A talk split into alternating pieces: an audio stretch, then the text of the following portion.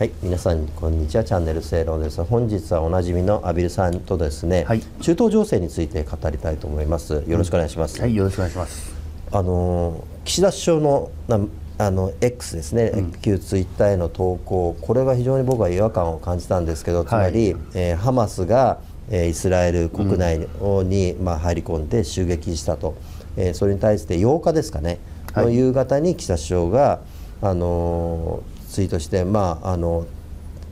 ハマス側を非難ししているんですけども、テロという表現をつかなかったと。避けてましたね。これは安倍さんどういうことなんでしょうかね。まあ要するにそのテロという言葉は非常に強い言葉なので、まあ断言したくないということで、ええいや要は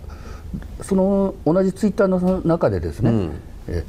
関係その当事者たちはもう全部が自制しろってとも言ってるわけですね、当然ここでイスラエルにも自制しろって言っていることですからそうですね。だから私が気になったのは岸田さんのこの論理では、どっちもどっちになっちゃうよっていうことですよね。そうですね。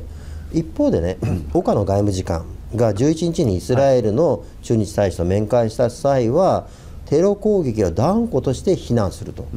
いうふうにはっきりとテロと言っていると。で松野官房長官もそうですか？松野さんが今日の午前中のあ今日というか、12日の午前中の官房長官記者会見で、テロ行為というふうに言いましたね。でもこれ初動ってやっぱ大事ですよね、はい。初動の時にどういうメッセージを出すかっていうのは非常に大事なんですけどその時に、えー岸田総理のメッセージは非常に、まあ、各国首脳に比べても遅いし遅い。しかもどっちつかずとつまり各国首脳がイスラエルと共にあるとかですね、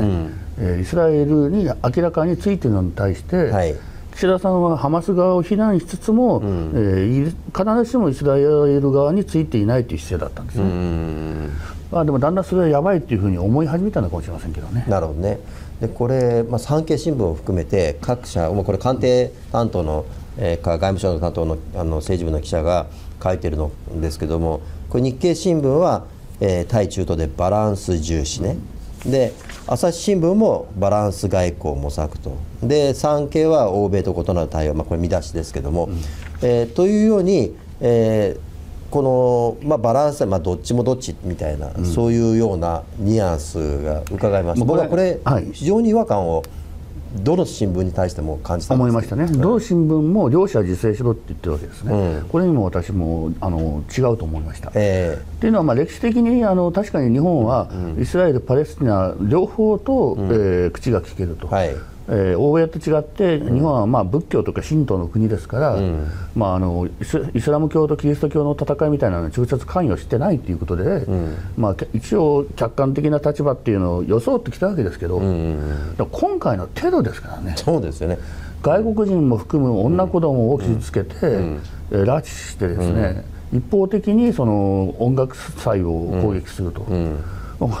誰がどう考えても絶対に許しちゃいけないテロ行為だから、それに客観的だとか中立だとか装う必要はないわけですよね。まさにおっしゃる通りだと思うんですよね、ただこういう原稿が出てくる官邸、まあ多分官邸の誰かが説明してるんだと思うんですけど、というのは、ちょっと理解に苦しむんですか、まあ、おそらくですね、こういうふうにその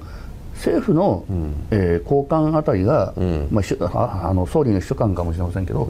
まあ、そういうふうな日本の意図っていうのを流して、そういうふうに書かせようと誘導してるんでしょうね。そうですね。でこの間の改造でね、岸田総理は外交は自分がやると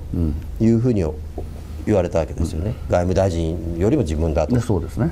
その外交の岸田がね、この事件が起きてから何してたんですかね。うん。遅かったですよね。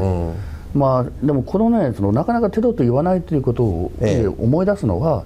えー拉致はテロだという言葉を、えー小泉内閣の福田康夫官房長官はずっと言いたがらなかったんですね。あそうでしたね、うん。まあ、なんかそういうふうなですね、忖度というか、遠慮というものが、はい。えー有効なであればいいんですが、今、そのハマスに忖度して何の意味があるかって話ですよね。そうなんですよね、えーで日本政府、アビルさんあのです、ね、木曜日付のです、ねはい。極限で書かれているように、日本政府のあの質問主意書に対する答弁では、ちゃんとハマスについてはテロと、まあ、あのテロそのものじゃないけど、まあ、テロに類するものという形で書いてますよね。えーいう組織ですよね、はい。だから同じパレスチナといっても、ヨルダン川西岸のファタハのね、えーアッバス議長らのグループと、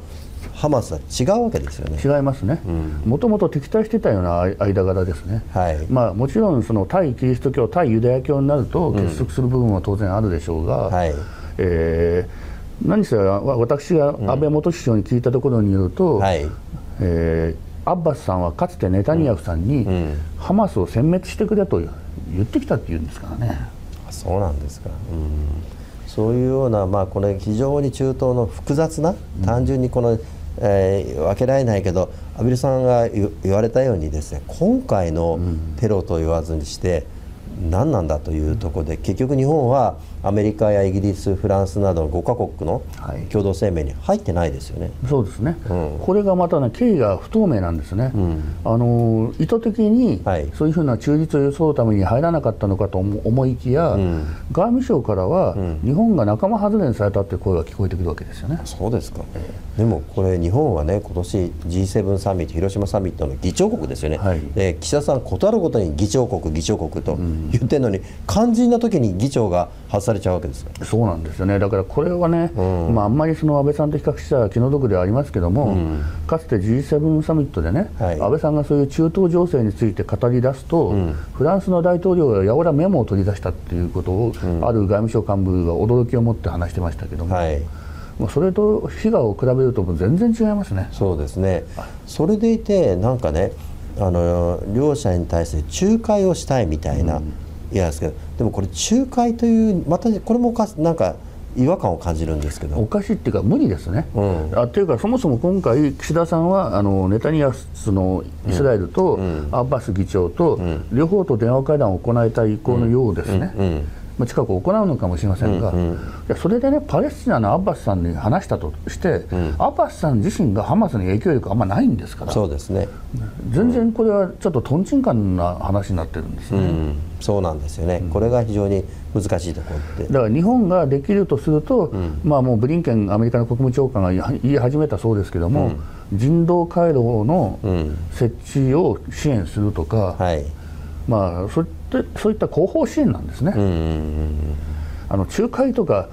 日本がそういうふうに今この仲介の労を取るったって、な国民がねもう大量に殺されたネタニヤフさんが、えそんなの飲むわけないじゃないですかね。うん、ですよね、普通に考えれば分かって、だって野党とあの連立を、この旧国もいわゆる内閣ですよ、組むっていう時に、なんか東洋あの、ね、から極東の方から電話してきてね、えー平和的解決をって、そんなこと言われてもっていうことですよね。そうですね、うん。まあ、ネタニヤフさんはあの総理になったり辞めたりっていう繰り返しで結構もう長いですけども、うん。まあ、それだけかつてその安倍政権の時に安倍さんとの信頼関係もあったんですけどうね、ん今、岸田さんにそこまでのものは当然ないわけですし、はい、そうですね。えうん。あのちょっと仲介とかそういうふうなことを言うこと自体がそぐわないと思いますね。いや本当そうですね、これ、まあでも非常にこうウウクライナに続きね、中東でもこのようなあの、まあ、全面対決に発展するかどうかっていう事態が起きたということで、非常に世界は不安定で、アメリカの力の低下っていうのを、まあ、ある種見せえーつけられたというところですよね。そうですね、もう今回、そのハマスの後ろ側にはイランがいるのは間違いありませんし、はい。もうイランの側もあんまり隠してませんからね、うんそしてさらにイランとつながっているのが、ロシアであり、北朝鮮であるということを考えると、これはね、またさらに事態が飛び火してもおかしくないんですよね。そうですね、つまり、えー、と北朝鮮が何かするかもしれないというところで、アメリカは2正面、3正面みたいな、えー対応を迫られるということでね。そうですすね、現在でもその北朝鮮はロシアの要請もあって、ミサイルなどをバンバン打ち上げてるわけですね、そうですね。まあ、ウクライナにその欧米の目を集中させないと、でさらにそこで中東でことが起きて、えー北朝鮮がまた何かしやると、あるいはロシアが何か仕掛けると、そうするとですね中国もこれをまた好機だと見る可能性もありますよね。ありますよね。だそれのそういうような国際情勢と対比するとですね、あまりにもこの我が国のまあのんびりさというかなんというか平和ボケといったらですねそれまでなんですけども、あのこれだけ安保3文書を去年に改定したりですね防衛費を増額したりということをやろうとしてるのに実際の行動は非常に遅いというあ感じがするんですか岸田さんそうこれは政府、国会、マスコミ、みんなそうですよね。はいああのハマスの攻撃が始まった時に私は、まあ、民放をどっかで特集やってないかと思ってガチャガチャやったんですけども、はい、まあ、みんな大体ジャニーズの話 ジャニーズの話してましたね。そうですよね、えー、やっぱこれ欧米のメディアね現地行って、うん、それこそガザ地区にまで入ってレポートしたりとかやってるこの差あと、えー、X、うん、あの旧ツイッターインスタグラムでの映像、まあ、非常に生々しい映像これを見ら見せられると非常に違って、まあ、それで偽情報もいろいろ流れたりとかですね、はいね。まあ、情報戦ですよね、はい、ただしこれ、もうすでに、えー、ハマス側が、うん、えー、ドイツ人の女性を、うん、まあ、傷つけたり、うん、あるいは、まあ、これは真偽定かではないけど赤ん坊の首を切り落としたとかですね、こういうものが SNS で拡散共有されてしまうと、もうこれはですね、うん、あの今までのようにのんびり構えているような場合じゃないんですね。そうですねあの、うん、えー中立っていうのはよほど強い立場とうまいやり方しないと絶対に失敗するんですね。いやおっしゃる通りですよね。本当そうですね。それはもう勝った方からは、うん、あの、うん、役にも立たないし手助けもしなかったって嫌われるし、はい、そうですね。負けた方からは助けてくれなかったと恨まれると。そうですね。あの一番ちょっとまずい方向に行かないことを願いますね。いや本当そうですね。こういう時にバランスって言ってる感覚がね本当に今の岸田官邸の理解に苦しむところですよね。でまあ僕それその書くっていうのもねちょっと問題だなというふうに思いますけどね。あのテロというとですね、うん、その安倍さんの暗殺事件もそうですけども、うん、日本はちょっとテロに甘すぎるんじゃないかとね。いや本当そうですね。うん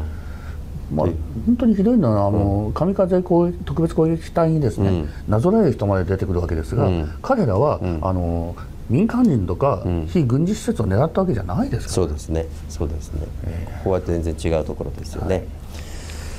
ということでですねあの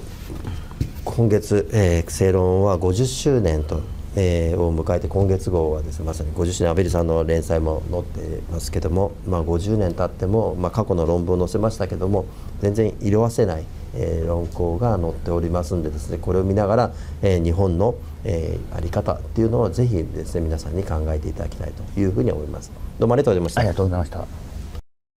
産経新聞社が発行する「夕刊富士」のポッドキャストがスタートニュースの背景や裏側をその日の記事や担当記者の解説でお届け月曜から土曜の夕方週6回5分ずつ公開概要欄のリンクまたは「夕刊富士」編集局で検索を。